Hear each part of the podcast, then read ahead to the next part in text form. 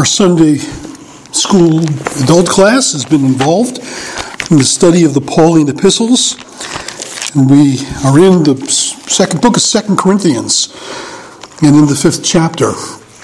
And one of the things that I sought to underscore with reference to chapter 5 is that it does lay something of a clear basis of understanding of the persistence of the soul after death.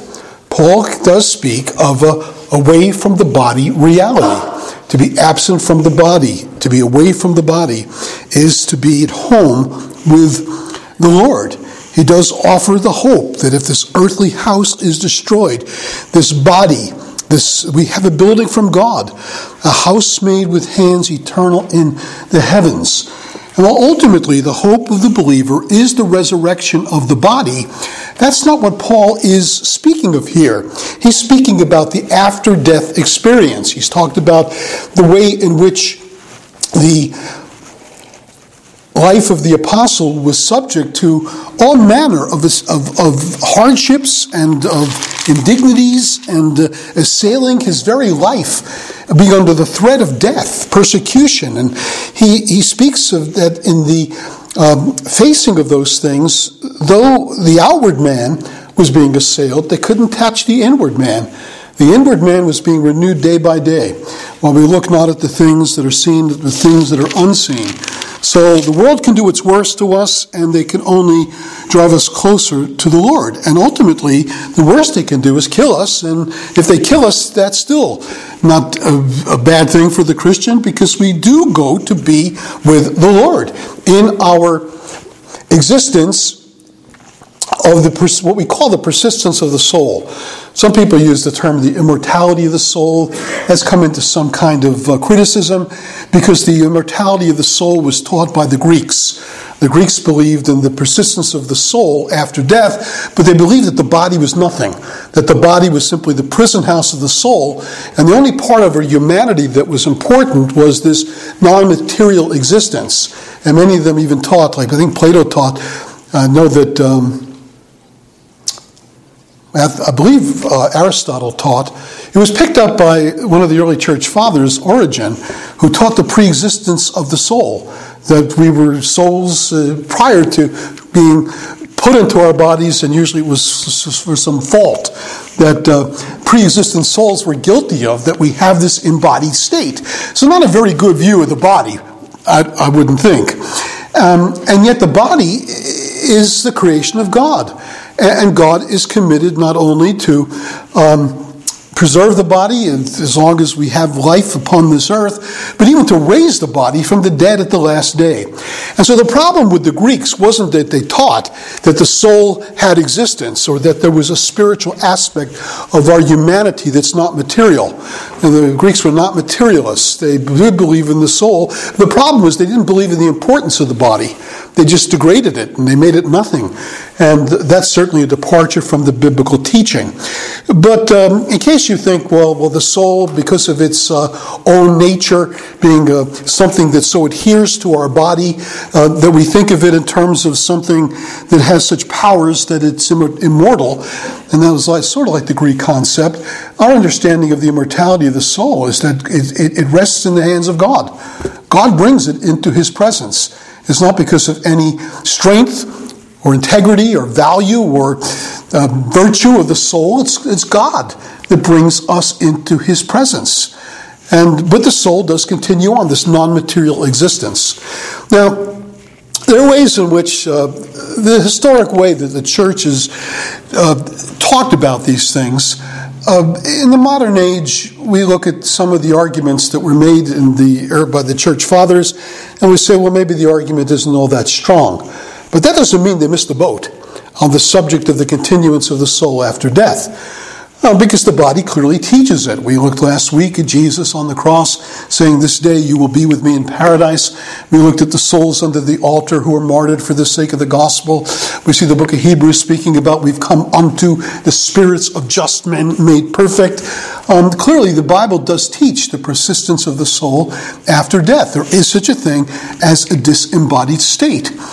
Um, and it really touches upon, but, but the, the way in which the church has taught it oftentimes was not absolutely correctly precisely valid, so that people seize upon the weak arguments of the past and say, oh, there, there. It's, it's just not a doctrine of Scripture at all. And one of the things they use is the fact that the, the, the Hebrew word for soul, the word nephesh, it means life. It means animate life. It means animate existence. Um, and in fact, the Bible in the creation account uses the term, the same terms, uh, nefesh haya, which uh, chaya, it's the same word as lachayim from a fiddler on the roof, to life, to life, lachayim. Well, the word nefesh chaya is the word that means living soul. And uh, it says that Adam became a living soul. And so people think, well, that means he had spiritual existence. Well, no, he had animate existence. He lived in this world as a living being. Um, and the creatures that were made uh, from the sea, from the earth, when God said, let the sea swarm with the swarm of living creatures, that word is the same. It's nefesh chaya, living soul. So the fish are living souls, although they don't have continued existence after death. They emerge from the sea. Nothing more went into their creation or their existence or their function, but they inhabit the sea and they're useful for the purposes of man throwing the line, engaging in the sport of angling, or else pulling in the line and bringing in the fish and cooking it for his well being. That's the function of the life of these sea creatures. Um, they're made certainly for the glory of God, but also ultimately, once God gave permission for man to be eating the creatures of the, of, of, of, of, of the field and of the sea, um, they're for man's good. They're for human consumption. And also, and there's no continued existence. We don't consume human life. Um, cannibalism, man is different. He's in a completely different category than the fish of the sea. Also, the land animals. God said in Genesis chapter 1, let the earth bring forth the nefesh chaya, the living creatures. And he made the land animals. He made the cattle, he made the bulls, and he made the, um, the creatures that inhabit the land. And they're nefesh chaya. They're living creatures. And they came from the earth to go back to the earth. And they have no continued existence. Because God simply gave the decree let the sea swarm with the swarms of living creatures. Let the earth bring forth living creatures. And so there's some sort of a process God used in which the earth itself, by his commandment, was capable of bringing it forth. I'm interested in just what scientists who believe in evolutionary um, science think about the, the, the advanced understanding of Genesis to think that the earth could find such potential. And again, the, if that's true, if the Bible's speaking about the earth having the potential, the only argument with science is how long did it take? How long did it take? But the earth had some potential to bring forth living creatures. The sea had some potential by the commandment of God. It's God commanding it. But he says, let the earth bring forth these creatures. Let the, sweet, let the sea swarm with swarms of nefesh chaya. Let the earth bring forth nefesh chaya. These living creatures. They're all creatures of the animal kingdom with nefesh chaya. And yet they die and they go into the earth they return to the dust, they return to the earth from which they were taken, or the sea from which they came into some existence by the commandment of God, by the creative power of God, and yet the earth having and the sea having these properties to bring these things forth, apparently, from the Genesis account in Genesis chapter 1. The man's in a different category altogether. He's nefesh chaya. But look at the way in which he was made. Look at the way in which he was fashioned by his Creator. Totally different function, totally different way in which God made man to function in a completely different category than the fish of the sea or the animals that inhabit the land. Because God said, Let us make man in our image and after our likeness, and let them have dominion over the fish of the sea and the birds of the air and the animals on the land. So man is made an image of God, he's made for dominion over the animal kingdom, they exist for him, his existence, his consumption.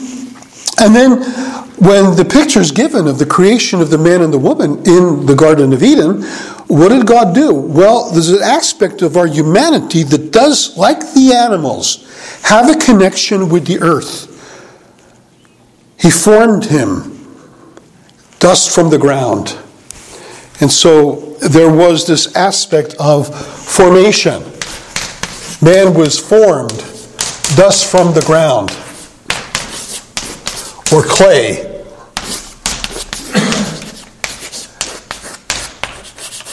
Creatures who have a connection with the earth. God made us dust from ground.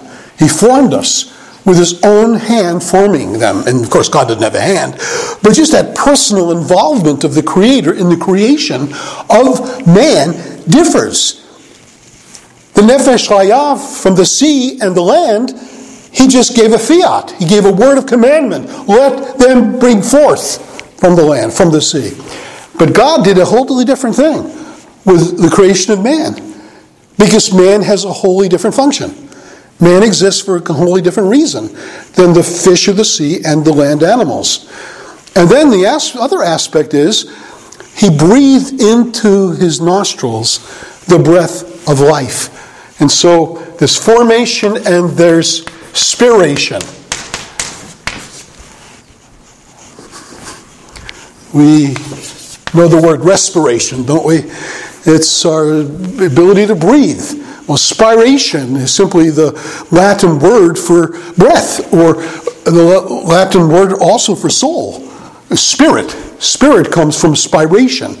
Because both in the Hebrew and the Greek, the same words are used for breath and wind and spirit. But it's God who, for his own breath, breathed into the nostrils of the man the breath of life. And as a result of both formation, dust from the ground, respiration from the breath of God, man became Nefesh Chaya, living soul. In a completely different way than the animals. And for a completely different purpose and function than the animals.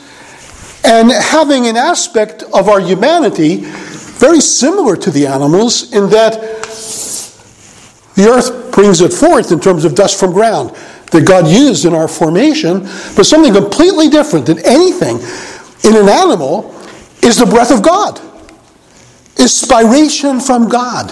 He breathed into his nostrils the breath of life, and as a result of that, man became a living soul, which means we're not just living creatures. We're living creatures possessed of something of the, of the divine, something of the breath of God that made us living souls. So the book of Ecclesiastes says that when man dies, the body goes into the ground, uh, into the dust, and the spirit returns to the God who made it. There's something persistent about the soul that continues, about the, the breath of God in the soul of man, the aspect of what comes from the hand of the deity that makes us human, different from the animals, with a different function and a different purpose. And that continues on. The breath of God does not die.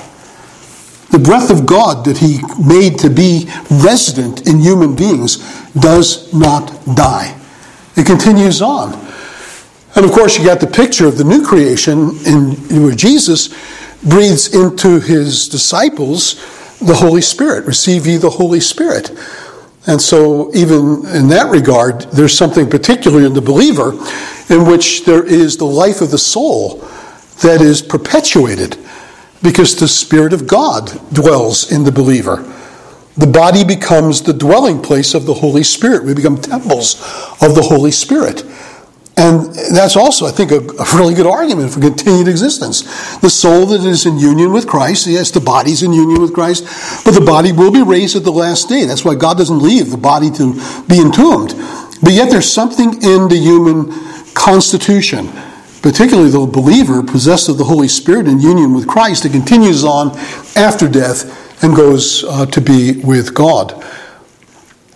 Now, that's uh, p- pivotal, I think, for our understanding of our humanity, what we call anthropology. And it's also pivotal for our understanding of our future, our eschatology, in terms of our hope beyond the grave. That the soul does go to be with Jesus, not waiting centuries until the resurrection comes, but there is existence of the soul to be with God. Now, none of this is Paul's concern. This is all our concern today. This is all stuff that gets debated in the church today, and sadly, believers divide over this.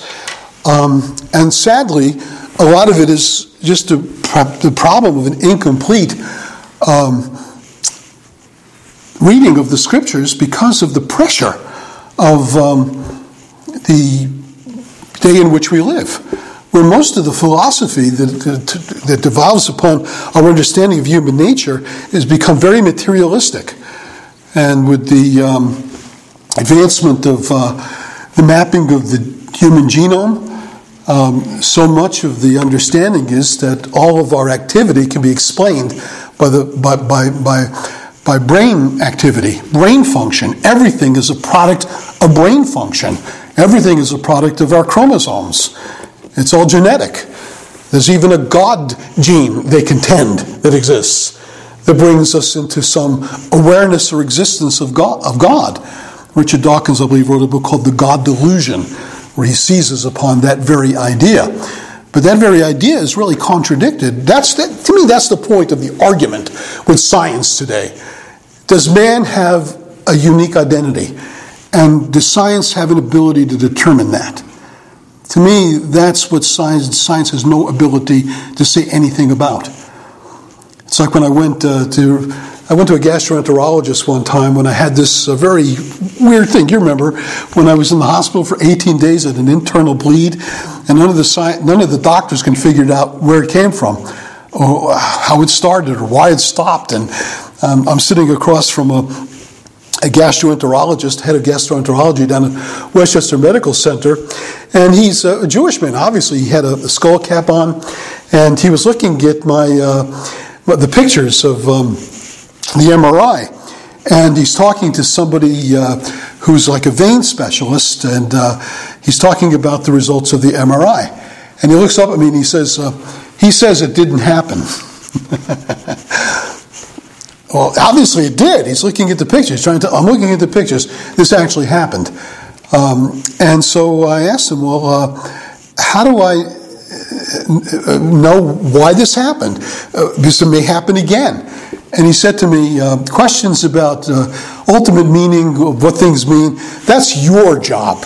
As a preacher, as a scientist, I can only, or as a doctor, I can only tell you what happened. I can't tell you why. That's, that's your ballywick. That's your area of expertise. And that's what's true, is that it's philosophers and theologians and teachers of the Word of God who have far, far more insight into the questions of why. Of course, those are the questions the Bible deals with. Um, and we try to make the Bible out as if it's more concerned about processes. We're concerned about uh, when creation began and how creation took place rather than who created and why. Who and why are the really big questions that the scriptures uh, uh, emphasize, and those are the things that we need to contend for. That God is creator, and God is creator who makes uh, human life for a, a purpose, uh, to function in uh, the way in which it is described in the creation account of Genesis 1 and 2. Yes. Um, a two part question. Sure. Um, could you touch on again if there's a difference between breath of man or physical breath that's breathed in, that, that, that we experience in this body, physical breath, and uh, spirit or soul? Could you touch on that distinction? And secondly, second part of, of a question is could you touch upon um, Jesus on the cross when he breathed his last, maybe in, in um, when he breathed his last and what, what occurred then? Those two things. Yeah, he gave up the spirit. Yeah, uh, well, I, would say this is that uh, uh, the breath of life makes man an animate creature. But man is an animate creature who has the breath that came directly from God. It's not just the breath that the animals have, which sustains their physical life, that life that will die. But there's another kind of life that man possesses, a life in connection with God. Man was made for that, was made to have union communion with God. And so man is made with a capacity to know God, capacity to know himself, capacity to be self aware, capacity to be creative, capacity to have memory and ambitions and plans to the future. All these capacities that humanity has, we don't see replicated in the animals, at least not to the degree that humanity possesses it. And uh, I think that is all because of this union and communion that we have with God. So that there's an aspect of our spiritual natures that clearly uh, is, is in connection with, with God.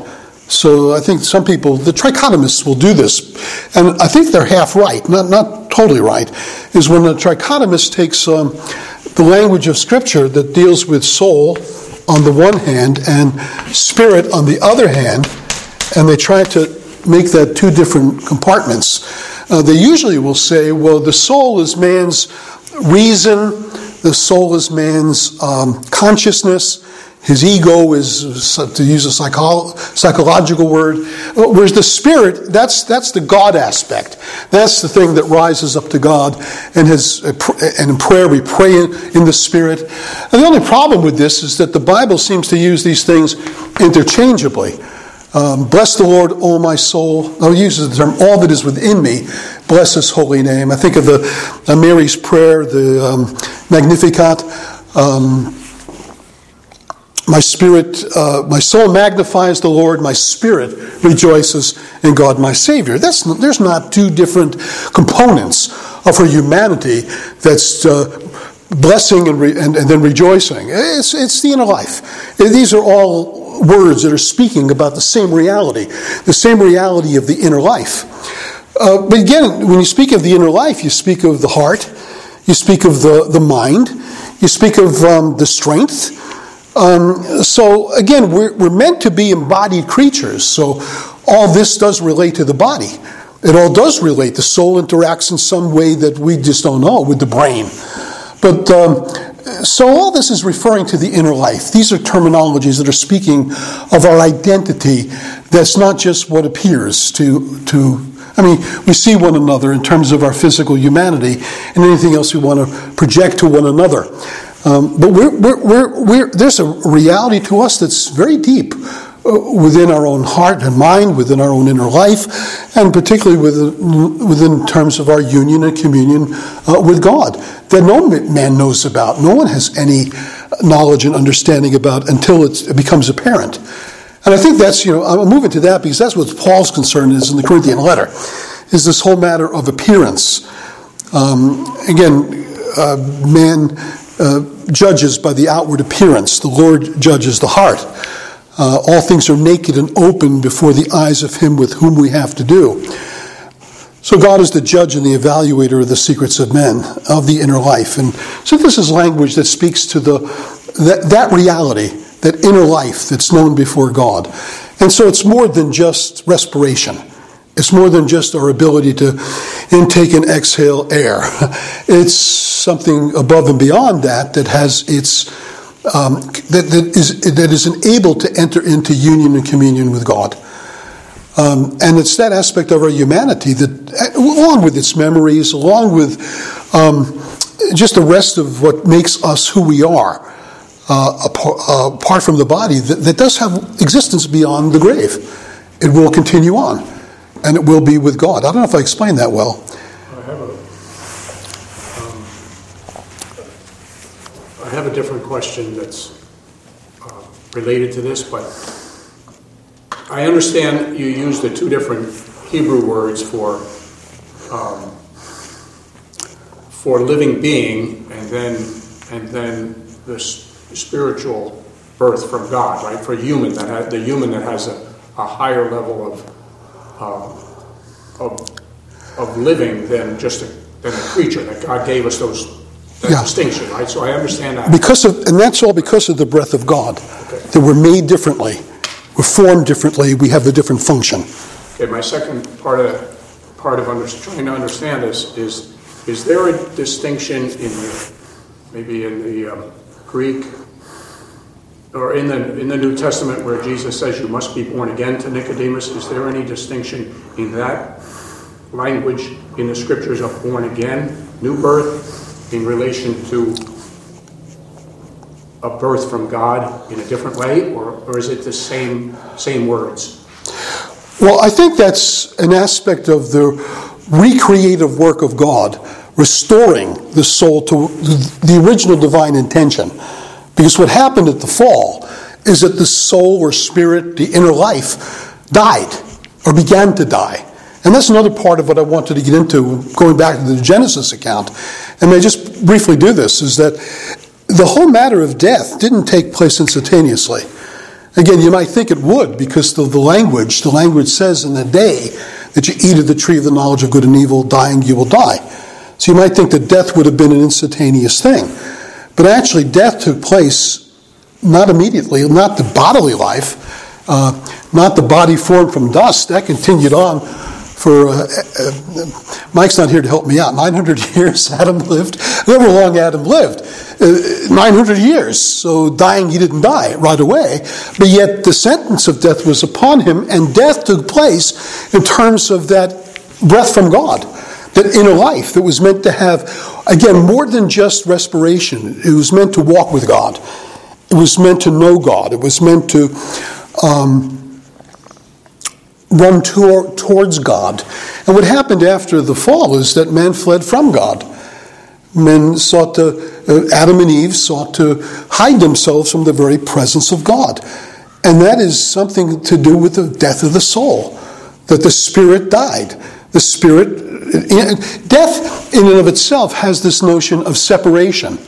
So when death enters in, there's a separation that takes place of um, the soul spirit entity and God. There's a separation. And, that, and what the new birth does is, is it recovers that. The new birth is a birth of the spirit that brings us back to God, that brings regeneration, that brings a new life, which is really comparable to the restoration of the life that Adam and Eve once knew. Although it has an added dimension of. Uh, of the coming of Jesus into the world, a much fuller revelation of God, but it is the restoration of the, from the death that took place as a result of sin entering into the world. Um, and so, you know, that new birth restores the soul spirit with God so that Jesus could say that he that dies, um, he, he that dies, um, I'm sorry, I'm the resurrection of the life. He, um, He that lives and believes in me will never die. That's one part of it. He that lives and believes in me will never die. Um, and you know, resurrection brings an aspect of our humanity to life again. To have a life with God that will never stop. Nothing will separate us from the love of God that is in Christ Jesus our Lord. So the new birth restores that aspect of our humanity that will ascend to God when we die that will be in the presence of God when we die. Um, so I think that's the aspect of the new birth, the birth of the Spirit, the birth of the Holy Spirit upon the human spirit, is that the human spirit is restored from its separation to now being in union once more with the God of heaven through Christ. So I think that's what the new birth does. Yes. Uh, in our physical state, when Adam died, uh, Adam sinned, uh, death came hundreds of years later. But um, his soul died right then. That's what I'm saying, yes. Okay. Yeah. There was the death of the inner life. The inner life that once walked with God in the cool of the day wanted to walk with Him no longer, fled from Him. Uh, the uh, that aspect of uh, they were naked and not ashamed. Now they need to clothe, cover themselves. They are filled with shame. Um, they're filled with a sense of dread and guilt in the presence of the living God. Then the man and the woman that walked with one another now accuse one another. There's enmity between them. And until God enters in and says, I'll put enmity between the serpent and the woman, does the promise of restoration begin. And the promise of restoration comes into its full fruition with the coming of Jesus and the giving of the Spirit, um, again, restoring us to God. But there is this element of separation so that uh, when you think of bodily death, or you think of death, the, bo- the death of the body is one thing, but it, there's a separation that takes place um, at death. And uh, James chapter 2 expresses what that separation is involving. James chapter 2. And, and again, James is not talking about this stuff. He's talking about uh, faith without works. But he does give an illustration of what faith without works is like. He says, For as the body apart from the spirit is dead, so also faith apart from works is dead. So death takes place when you separate the body from the spirit. Now there's a separation of the body and the spirit. There's not, well, the body died, so the spirit died too. So it's all in the tomb. It's all been buried. No. The spirit lives, persists, just in a different place. No longer in the tent of the body that Paul says we're now in, but in that uh, eternal habitation given from God that he also speaks of. The soul continues to exist until the resurrection. But uh, again, my, my point was designed to be that as uh, death had the, this, um, this pattern of um, different stages you know, the death of the soul, followed by the death of the body. And then after death, there can be the separation eternally from the presence of God that uh, Revelation calls the second death. There's spiritual death, there's the death of the body, and there's a second death. And the second death is eternal separation from the presence of God, the judgment of, of eternal damnation, of eternal separation from the Lord and from the presence of His glory. And just as that took place with respect to death, so with life, there is also the different stages. At conversion, at the new birth, the Spirit's given life, the soul's given life. There's a reconnection of the person who is dead in trespasses and sins so they become alive together with Christ. So there's more than just physical life, there's spiritual life that takes place through the power of the new birth. The Tom's asking all the right questions. It'll take me a while to get there. Yeah, that's the right question. What happens at the new birth is the soul comes to life. And then the, yes? Well, it's, it's helpful for me to remember that a while back you had kind of more defined what dying meant, that it doesn't mean an annihilation, that it means destroyed. Yeah. Otherwise, otherwise, if it did mean annihilation, then those that weren't reborn again would cease to exist because they were, you know what I mean? Yes. So it was good to remember that. You defined that. Yes. It's just, it destroys our relationship. It doesn't wipe it out. Right. That's the other part of the uh, argument from the people that argue for soul sleep is the Bible says they're destroyed. But the Bible also says wineskins are destroyed. And they're not destroyed in terms of out of existence. They're just not capable of using, being used for the purpose for which wineskins exist. They're, they're not capable uh, to function. It's all, so much of it is a question of functioning. Man is made to function to the glory of God, to live to the glory of God, to function in a life in, of, of, of union and communion, of worship, um, of devotion, of commitment, of consecration to the living God. And um, with, with eternal death is that function cannot be realized. Man is separated from the presence of God eternally and cannot draw near, cannot be consecrated, cannot enter into worship. He's excluded from the city. Um, yeah, so that's the meaning of um, destruction in uh, Paul uses the language of destruction in, in, in, in Thessalonians away from his presence. You know, if you're destroyed, you think no, no longer do you exist at all.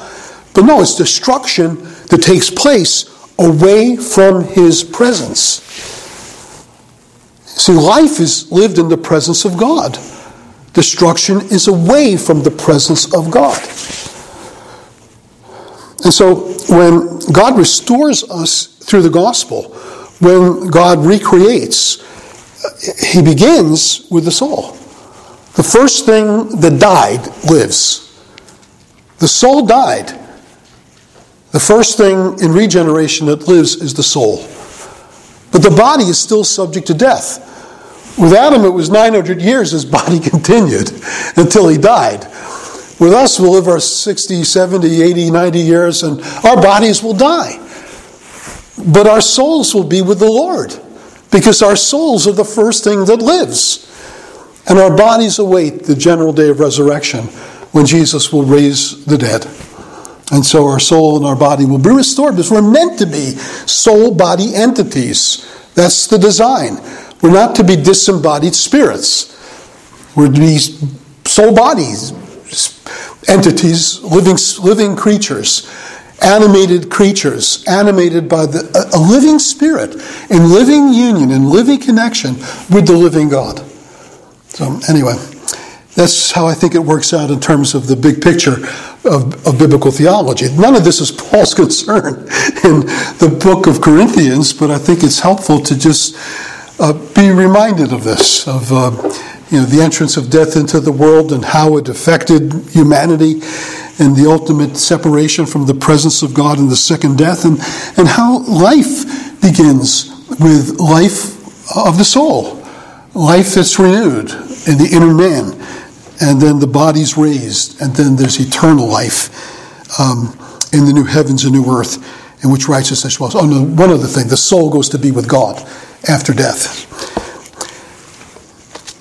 Anyway, so we have about 10 minutes left. Any other questions about this? Or Yes, please. Um, there's probably nothing in Scripture to answer this that I, I mean, never mind.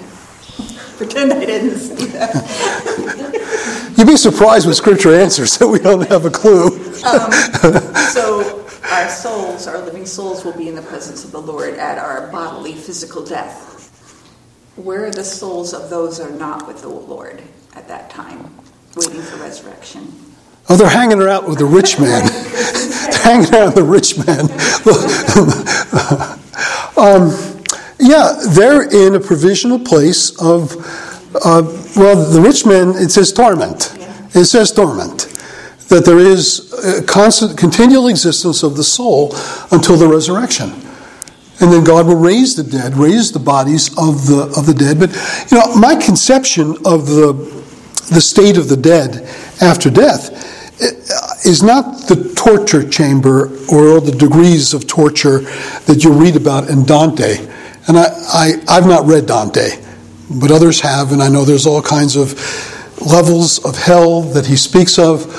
Um, but I think the first sign that meets you on the way to hell is uh, all who enter here despair of hope. There's no, there's no hope any longer. And um, I think that's an aspect of the reality the reality of separation from God. You know, again, you have. I think what the Bible is doing is the Bible is using metaphors. It's not actually saying, "Well, here's a snapshot of what hell looks like." It's give, and a preacher say they've been to hell and they've been to heaven. I think the Bible just gives us pictures, and the reality will be what the reality will be when we get there. But one thing's clear: the major theme of it is is the presence of God, that the um, the righteous will see God however that will be. I think we'll see God in Christ um, because, again, God is invisible. But Moses saw him who was invisible. How did he see him? He saw him by faith. But there will be a side aspect, and the side aspect will be that the Lamb will be present in the city in Revelation chapter 20. Jesus will be present, and so we will see him. We will see him as he is, and we will be like him and our conformity is said to be conformed to the image of God's Son. So we will be perfect image bearers of the perfect Son, we who are sons of, and daughters of God by grace. And so we will enter into that in terms of our perfected souls. the spirits of just men made perfect, and then there will be the resurrection of the body, where our perfect souls will be joined to our resurrection bodies, which are transformed. Hebrews, uh, 1 Corinthians chapter 15 speaks of it being sown a physical body, raised a spiritual body, uh, sown a mortal body, raised an immortal body, um, sown a body of corruption, raised a body of incorruption. So we will be changed. There will be a transformation of the body. And Jesus is the example of that transformed body, a body that uh, you know, those who knew him didn't know him.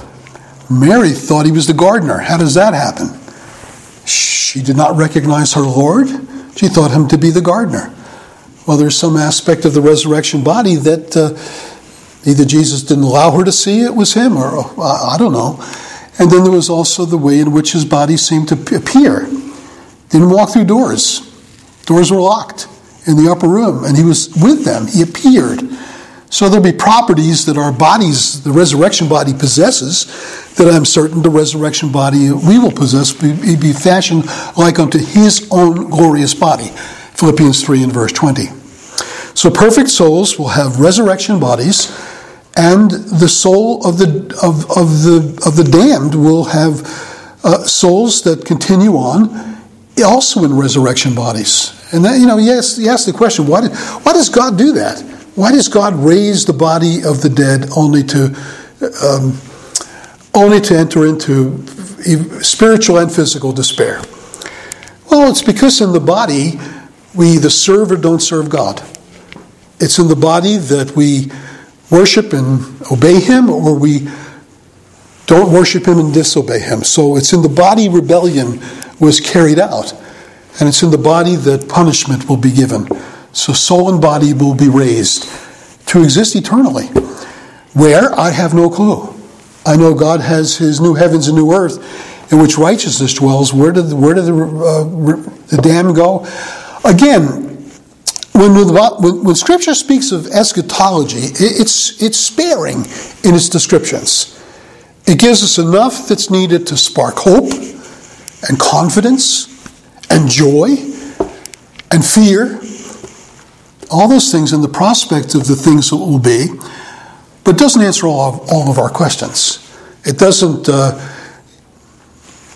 scratch every point of our curiosity some of the things are part of the secret things known unto the Lord our God, and those things that are revealed to us belong to us, and more will be revealed to us when we get to be with Him.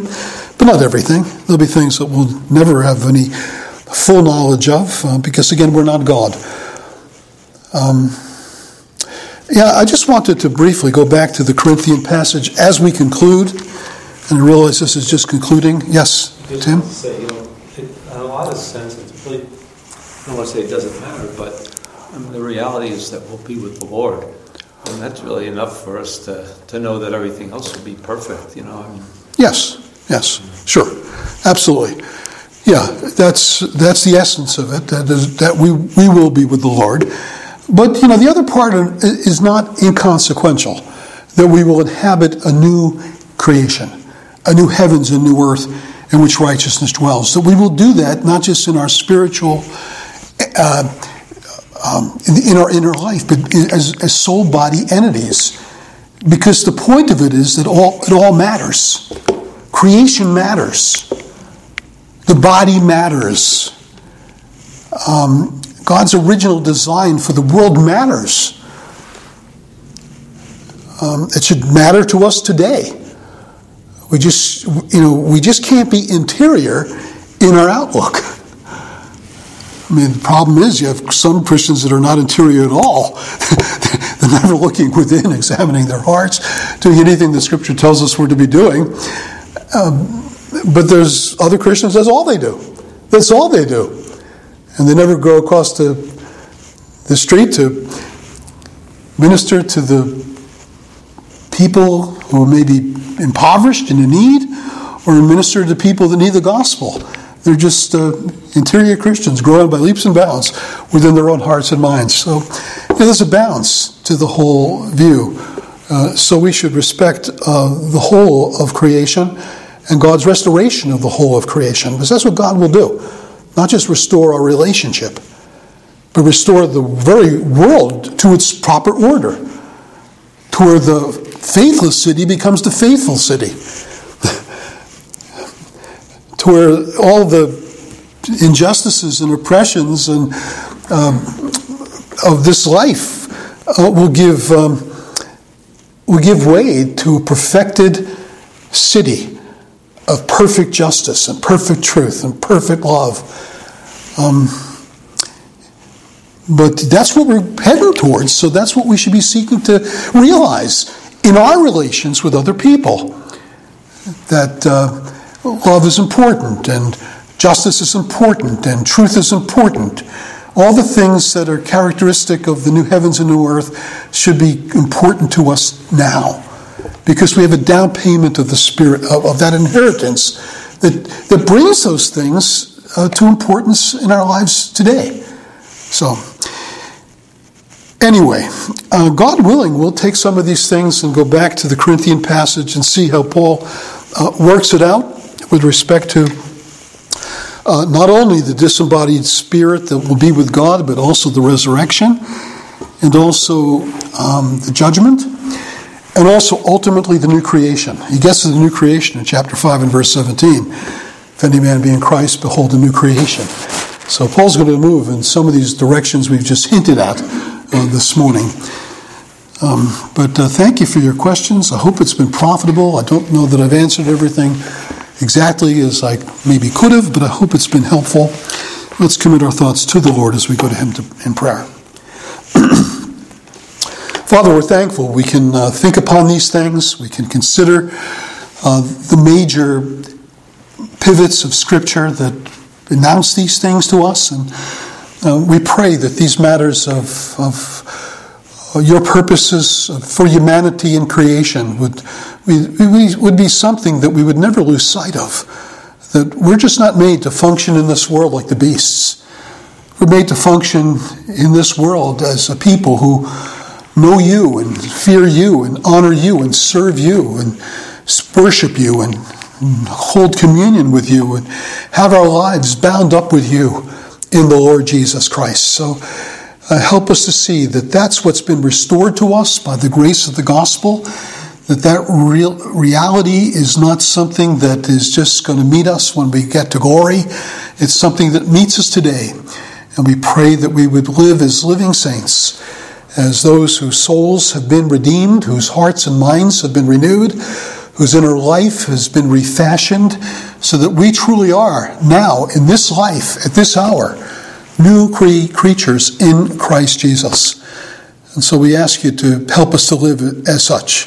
Help us to live in the light of um, what you've done for us, what you continue to do for us, and what blessings will culminate to us and when Christ returns in glory.